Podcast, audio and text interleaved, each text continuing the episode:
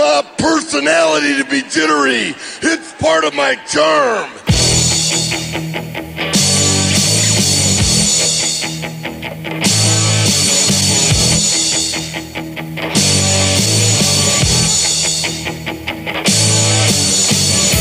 Wrestling fans, are you ready? Yeah! Yeah! Yeah! Yeah! Yeah! Yeah! Yeah! It's time for my 1, 2, 3 cents of the podcast on the Jittery Monkey Podcasting Network. Give me the hell yeah! Now, here's your host. The man is also a very long, dear personal friend of mine. Does the guy have a name? Yes, he has a name. Kevin Hunsberger. Woo! It's time for school, but you're not going to be saved by this bell. Established in 2016, Stride Pro Wrestling trainers have put their years of experience to help train the next generation of professional wrestlers. Nearly a dozen students have graduated and are now making a name for themselves, not only here at Stride Pro Wrestling, but beyond. Our athletes aren't locked into any long-term contracts, so if you want to train, use your head and contact Stride Pro Wrestling today. It's training you'll flip for.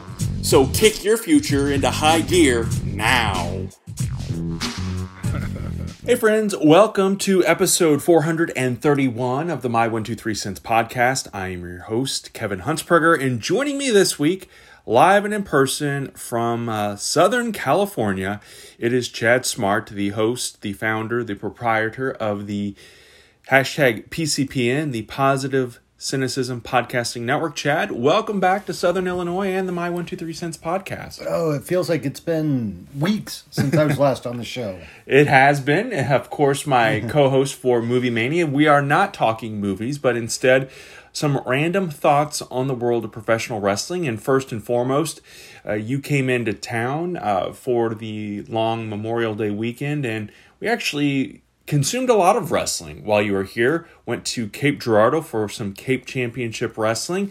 Got to see our buddy Dalton Anthony. Got to razz him, harass him a little bit, boo him, and then talk to him a little bit after his match. So what'd you think? This was your first live wrestling indie show. I'm not going to count the Stride show that you were kind of a backstage interviewer at, because this was like an event where there was a lot of folks involved, a lot of fans, and really you were there as a fan and not kind of working, so to speak.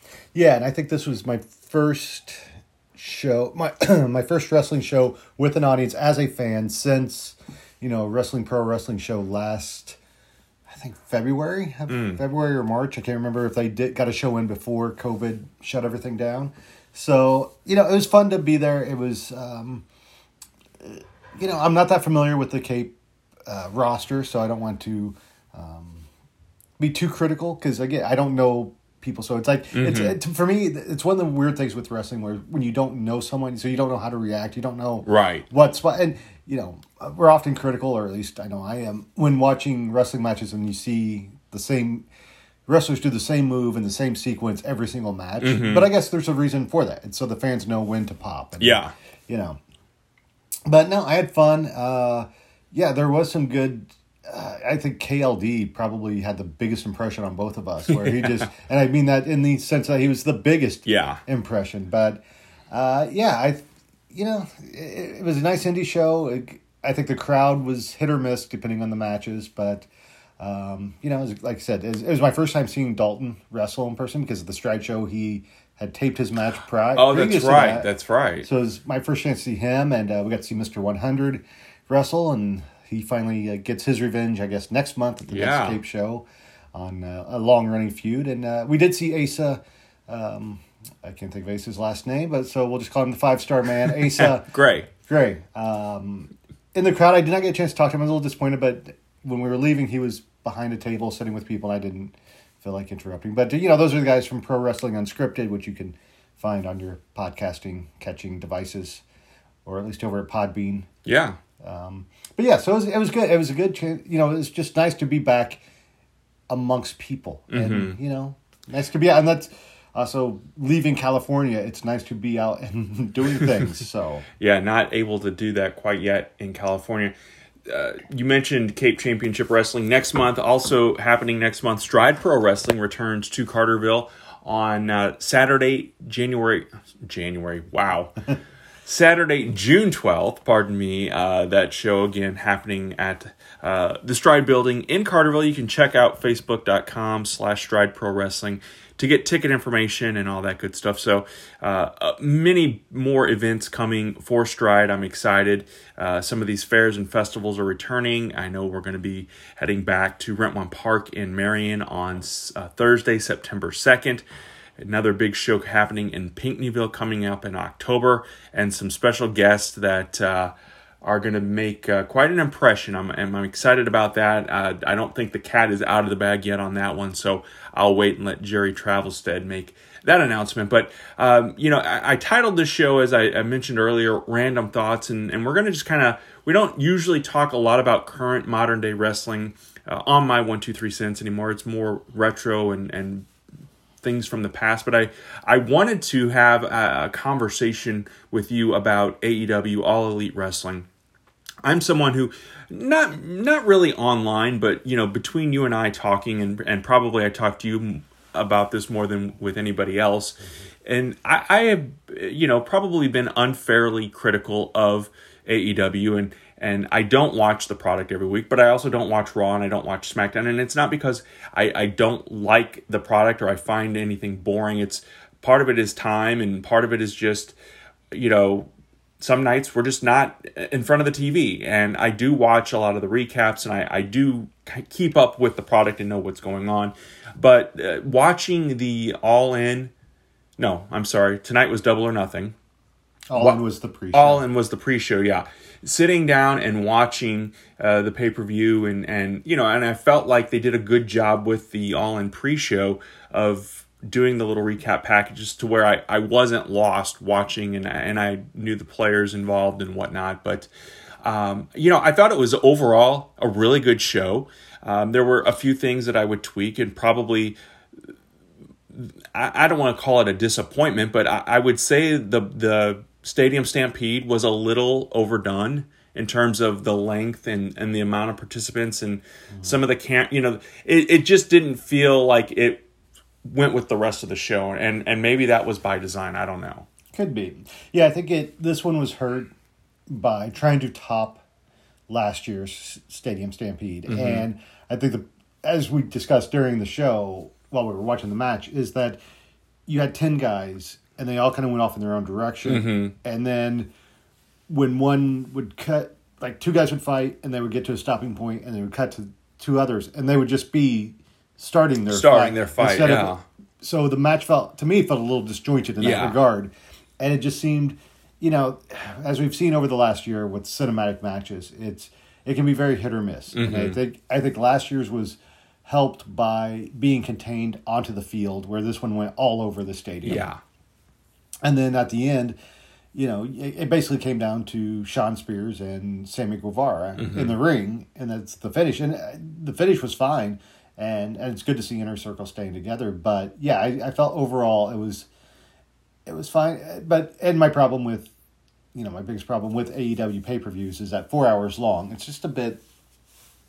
It kind of wears out its welcome a little after the 3 hour mark. And we're two guys who sat in many stadiums over the years with WrestleMania being there 6, 7, 8 hours, I think sometimes. So, I would give AEW credit for the fact that they only do 4 pay-per-views a year. I think it's only 4. Mm-hmm. So it's not, the commitment is a little long, and like we kind of joked during the show, they don't do the recap packages, so there's really not a good time to run to the restroom or to go to get snacks or whatever. So in that regard, but I thought overall the presentation, I will never knock the work rates of WWE shows, NXT, AEW, everybody, gets in there, they bust their asses and stuff. Mm. For you, one match that maybe stood out or match of the night for you, what were you looking forward going into this? Or we kind of talked about some of the,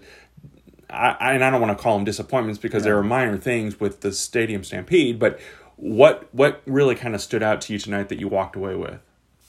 See, a show is 4 hours long. Yeah. My memory is 4 minutes long. Yeah. So I think my biggest takeaway was the women's title match. Yeah. Which I'm glad Britt Baker won. Yes. But I felt like that match was never in doubt. Like, right. It just seemed like the logic. And I think AEW is very good at knowing when to pull the trigger on something. Yeah. Whereas, like, you know, at times TNA or WWE would be like, well, this is what everybody knows is going to happen. So let's not do it. We're going to wait. Yeah. And so I just felt like something was lacking in the women's title match. And I think it was just that suspension of we knew it was going to happen. Yeah. I think the match itself was fine. I don't want to say that it wasn't a good match. Yeah, it was just kind of anticlimactic when you expect it to happen.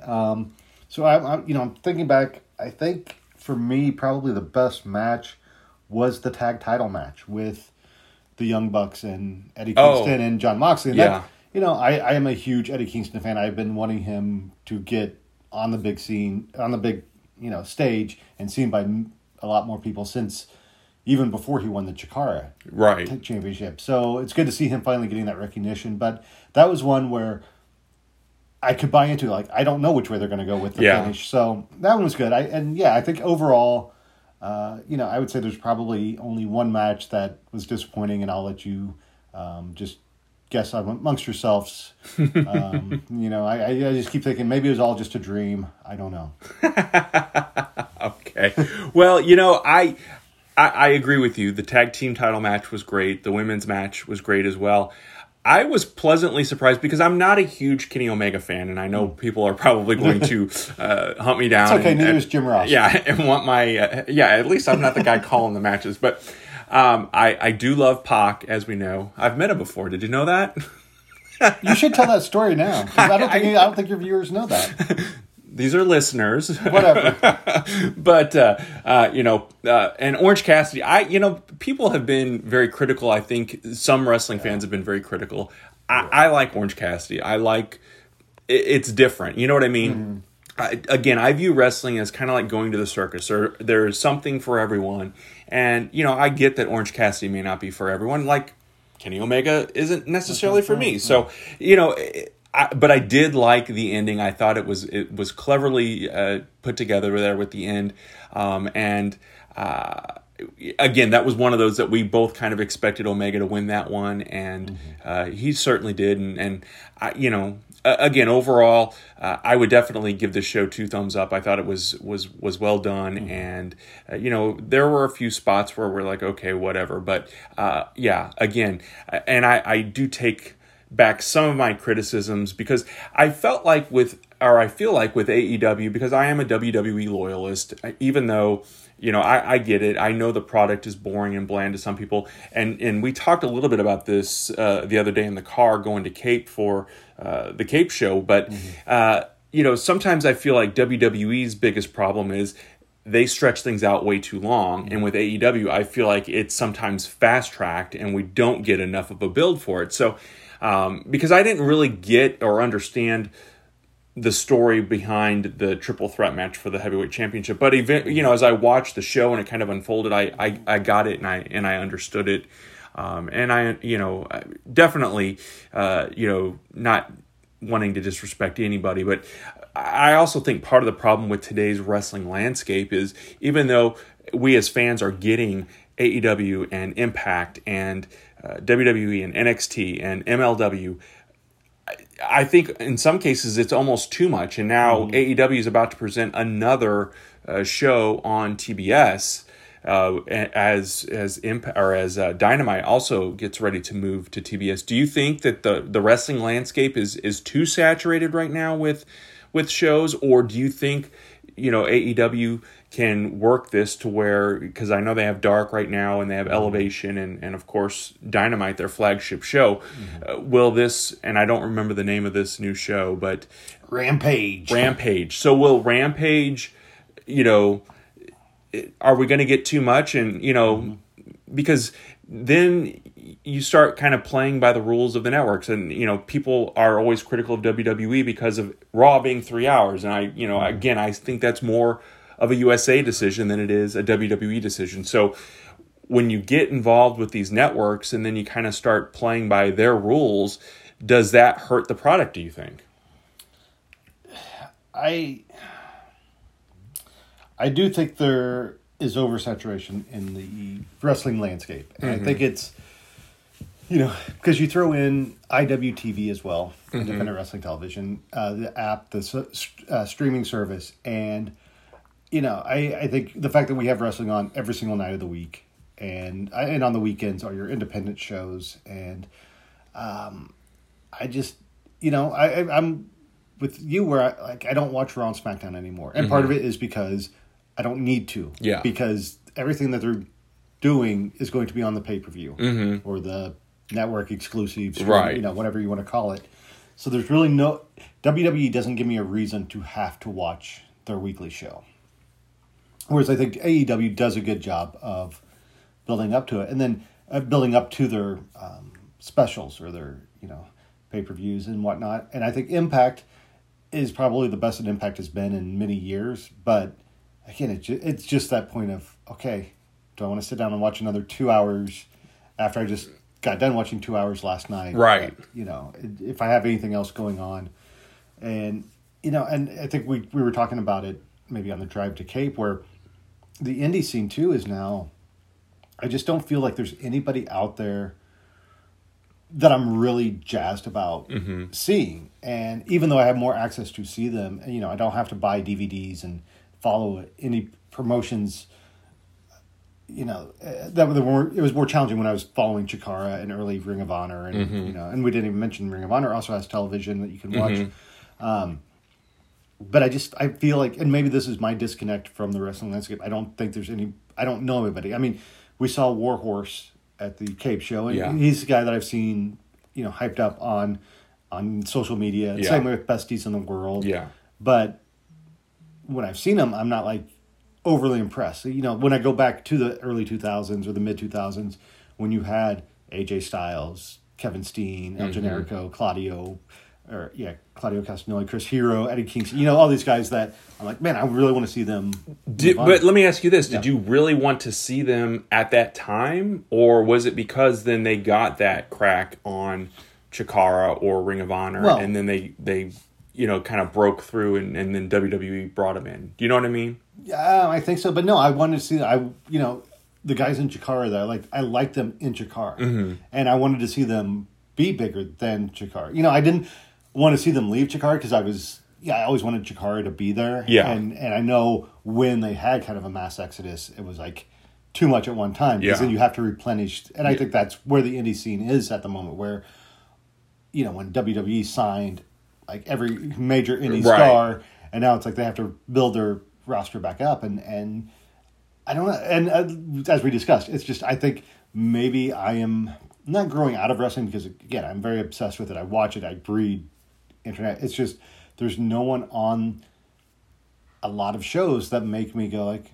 oh, man, I can't wait till the next month and watch them again. And other than, like I said, I'm a huge pro wrestling fan. I'm waiting for them to come back. And guys like Darwin Finch, who we've talked about, you know, had on the show, and Greg Sharp and Jervis Cottonbelly. Those guys I like, but I also like the weirdness of wrestling, pro wrestling. That's part of the draw. Whereas, you know, Darwin and Jervis are part of Championship Wrestling from Hollywood. Okay. Which you can also, I think, watch for free on Fight TV every week.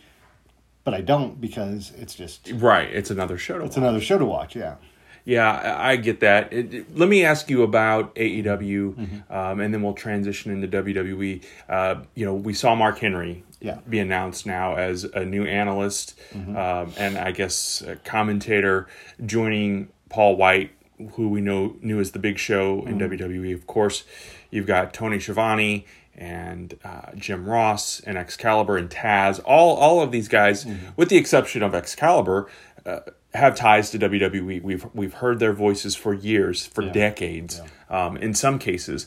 Mark Henry, you know, the announcement, to me, it was, you know, okay, cool. It wasn't something that is going to make me want to watch or not watch this show. So do you think that AEW struggles with establishing its own voice in terms of not having the voice of WCW and the voice of WWE for decades, and Tony Schiavone and Jim Ross, You know, Excalibur is really good, I think, but he's the only kind of AEW, you know, non-WWE, non-WCW guy out there right now.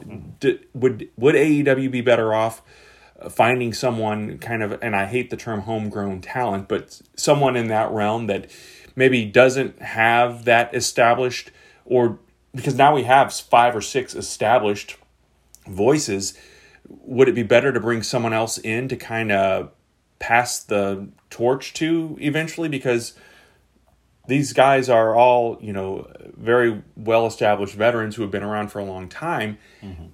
Is there anyone waiting in the wings, or would they be better off if there were someone who could take those reins down the road? Yeah, and that's, you know, probably one of my biggest, I'll say, complaints from when AEW announced, you know, from the start of the promotion, is bringing in JR. And I, you know, I didn't have a problem bringing in Tony Schiavone because it's been so long since he's called wrestling. Yeah. And I think it was a chance to give him kind of a redemption story. Yeah. Because those last few years of WCW, you know, I don't think he was happy there. And I think he was just doing what he was kind of told. And, you know, the whole, Mick Foley's going to win the championship, that's going to put butts in seats moments, like, gave him a chance to come back and redeem himself, as I just said. And you could tell that he really liked what he was seeing. Jim Ross, I think, has a problem of, if you hear him, you think WWE, because he had been with WWE more recent than Tony Schiavone had been on TV, even though Jim Ross had been doing New Japan commentary, which I never heard. I didn't watch any of those shows, so I don't know how he did in there. Excalibur I'd heard on some PWG shows that I attended, and I do think, like, having that fresh voice is very important. And not only that, but having a guy in Excalibur who, like I said, he's part of the PWG 6. He's been there. He knows the Young Bucks. He knows a lot of these indie guys that they were signing, you know, Pac and among others. And I think if you have that, so that you have someone who has a knowledge of the history of these guys, which is important to new fans who maybe tune into AEW and don't follow the indie scene, to know that these guys do have, you know, 15-year histories or whatever. You know, for me personally, again, going back to my Chikara preference, I would have loved to have seen Ultramantis Black get a shot to come in, although I don't know how his character would have worked, you know, but it would have been interesting to put him and Excalibur together, because then you have two masked guys calling matches. So I think I don't hate on JR like most of the internet apparently does, but I do think that if you are tuning in and you hear him, it is a double-edged sword, because one, it's a voice that you recognize, so you might get people to tune in or to stop and listen, but at the same time, it just then kind of equates AEW with WWE in the mindset of wrestling is wrestling, and there is no difference in you know, different promotions. And on that same vein, you know, we mentioned Mark Henry and Paul White, aka the Big Show, being those voices, but we've seen some talent coming in too with Christian Cage, and of course, you know, John Moxley, Chris Jericho, all big parts of AEW, but they were also big parts of WWE in the past, and there is speculation and whether or not it happens or not. You know, you've got guys like Daniel Bryan, and apparently, you know, we just saw, you know, the April 15th day where they release a bunch of talent, and there's speculation that the Iconics, for example, will show up in AEW. And do those, you know, you don't want to completely keep WWE talent from going to AEW or to Impact. And I know for a long time Impact TNA was criticized for that, and I think part of it was for the usage and whatnot. And I would say, if I'm critical of anything with AEW, it has been kind of in a tongue-in-cheek-ish kind of way, but, you know, their TNT champion, for example, you know, all of them, with the exception of the current or former champion, I almost called him Darwin Finch, Darby Allin, which I think you did that when we did the podcast, didn't you? Probably, I don't know. But anyway. I was called him, you're talking about when we interviewed Darby? Yeah. No, I call him Dexter Roswell. Dexter, that's right. Because he's the punk rock Poindexter. That's right. Yeah. So you know, a lot of their champions are, or former champions are former WWE guys. But anyway, I guess the point that I'm getting to with this is we see this talent jumping from WWE to AEW. Do you think, because allegedly, you know, the work environment is so stressful and so scripted and so corporate in WWE, but will we ever see anyone big name wise go from AEW to WWE?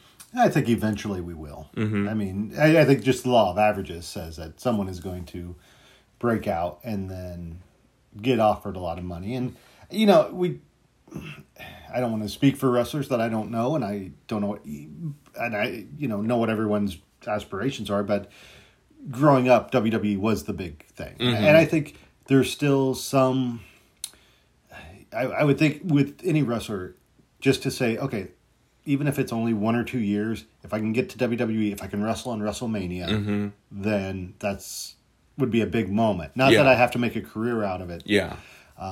But I also think that as far as wrestlers going to AEW or AEW signing, I think the biggest complaint with TNA or Impact was they would sign someone and then they would be champion within like a week or two. And I think you can, it's not wrong to sign, you know, an ex, you know, someone who's been with WWE, because people need to work. And, you know, if you're a talented wrestler, then why not, why punish someone just because they work somewhere else first? And I think there were, again, as long as you're not just bringing in every cast off from WWE and putting them into a high-profile position, there's nothing wrong with it. But when you get to that point where you can't distinguish between companies because guys are jumping, jumping so far, that's when, or your focus is only on guys who wrestlers that have made their name elsewhere. Yeah, it's important, and I think that. AEW does a pretty good job of, you know, still looking for that young talent and building that, you know, Darby Allin, for example, Britt Baker, as we talked about earlier in her match. I feel like they're probably utilizing some of the former WWE guys better than they were being utilized in WWE, which is why they, you know, obviously wanted to make the jump. And again, we don't want to speculate or, you know, talk about this, that, or the other. But, you know, I feel like I saw a headline today, and I didn't click on it, but Miro was quoted as saying, Tony Khan is not my boss, he is my friend. I think that's great that there is that alternative in that work environment where it is a bit more relaxed and whatnot. But I also, playing devil's advocate, I would suggest that the secret to WWE's success, and when I say success, I'm talking long-term success as a billion-dollar company now, is that there is that structure, that there is someone there who is the boss, who plays the bad guy when that has to be the case. And I don't know, you know, because it is, you know, we're 2 years into AEW being a thing, so we don't know what the long-term impact, I guess pun intended there, is going to be for that company. But you know, I can't imagine, and I don't know how Tony Khan is as a boss. Everyone that has podcasted and talked about him says he's a great person, but will there come a time where he has to, you know, become the bad guy? And then, you know, how will that work and whatnot? So I think that, again, I wish them all the best of luck.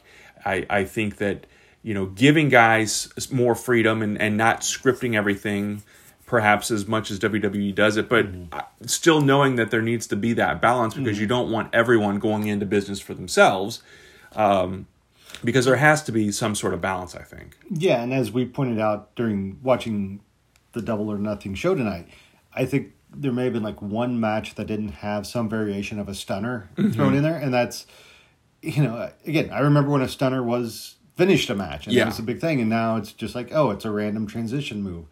Again, that's part of, I guess, wrestling evolving and whatnot. But yeah, I think it's great that, you know, if Tony Khan's a nice guy and he actually cares about his wrestlers and all that. That's awesome. But you have to have someone to be a boss. And I know, you know, I've had this discussion with people about just the corporate work, you know, and even when WWE laid off people and they cited, you know, budgetary concerns, and the internet freaks out. It's like, oh, you just made this huge deal. Yeah. And you're, you know, slashing back. And it's like, well, do you know everything about the business side of WWE or what their plans are? Or maybe they have, you know, in addition to launching the network, maybe they have something bigger that they have coming that we just don't know about because it's in the planning stage. But everyone on the internet knows everything. Mm-hmm. In that regard, and I lost my train of thought. So. It's okay. We'll go to the last talking point, and it is something else that I saw on the internet and involves the retro side of things, I guess, and that's the $1 Million Man Ted DiBiase, who we've seen very recently coming up on NXT, and I always loved Ted DiBiase as the $1 Million Man. Was one of those villains that you just loved to hate as a kid. I was destroyed when Andre the Giant beat Hulk Hogan for the WWF Championship back in February of 1988 at the main event. Andre immediately surrenders the championship to Ted DiBiase, who had paid Andre for those services.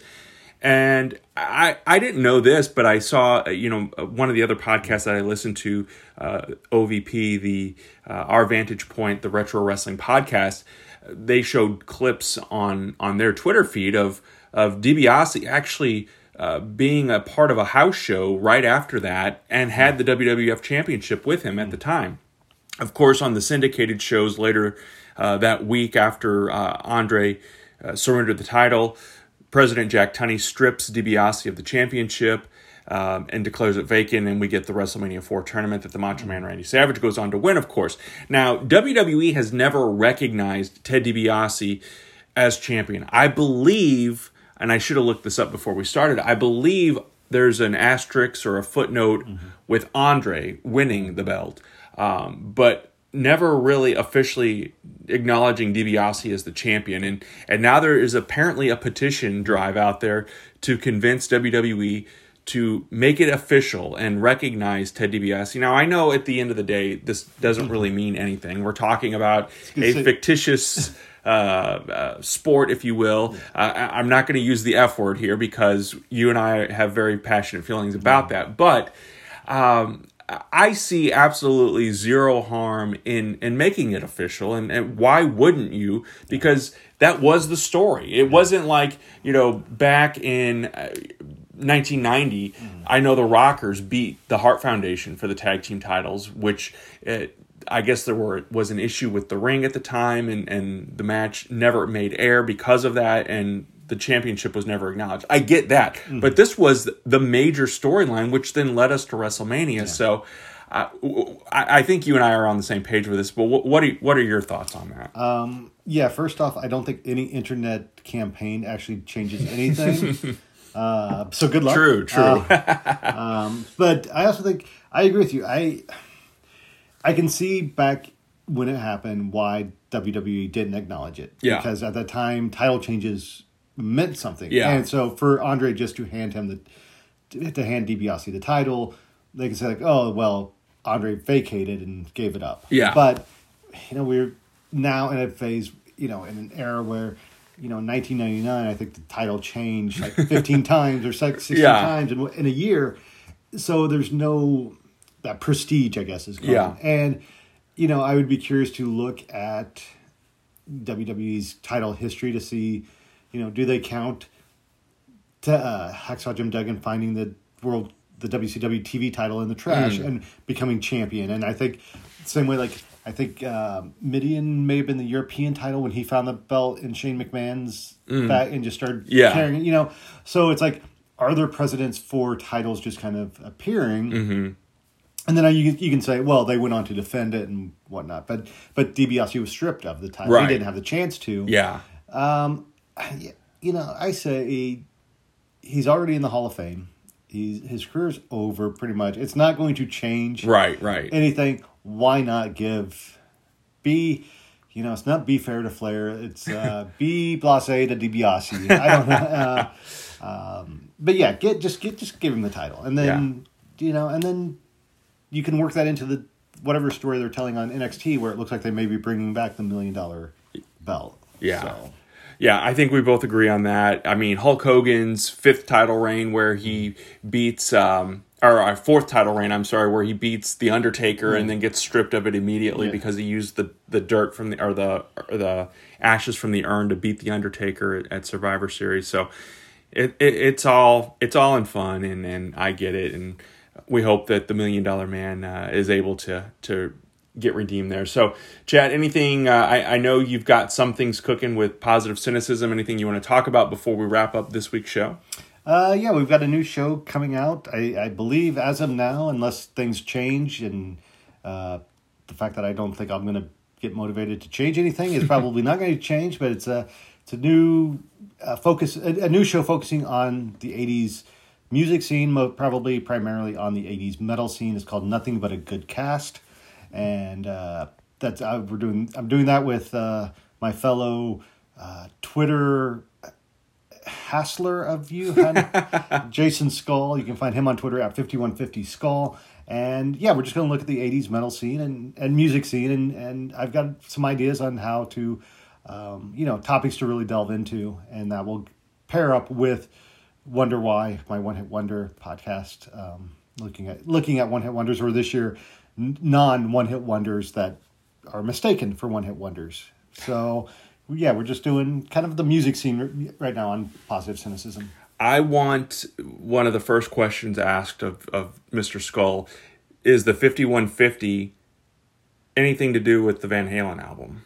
That is on the very first episode. Oh, in our introductory. Have you already done it? We've already done the introductory episode, but it hasn't been posted yet. It'll come out.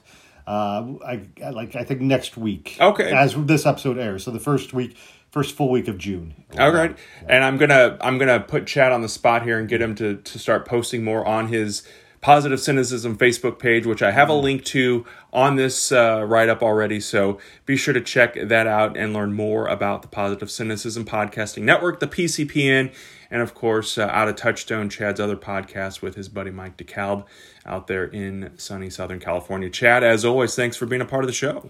Thanks for having me and letting me crash at your place when I come back. That's right. Anytime, my friend. And friends, thank you so much for listening. Have a great rest of the week, and we will talk again soon. This is a production of the Jittery Monkey Podcast Network. For more jittery shenanigans, go to jitterymonkey.com.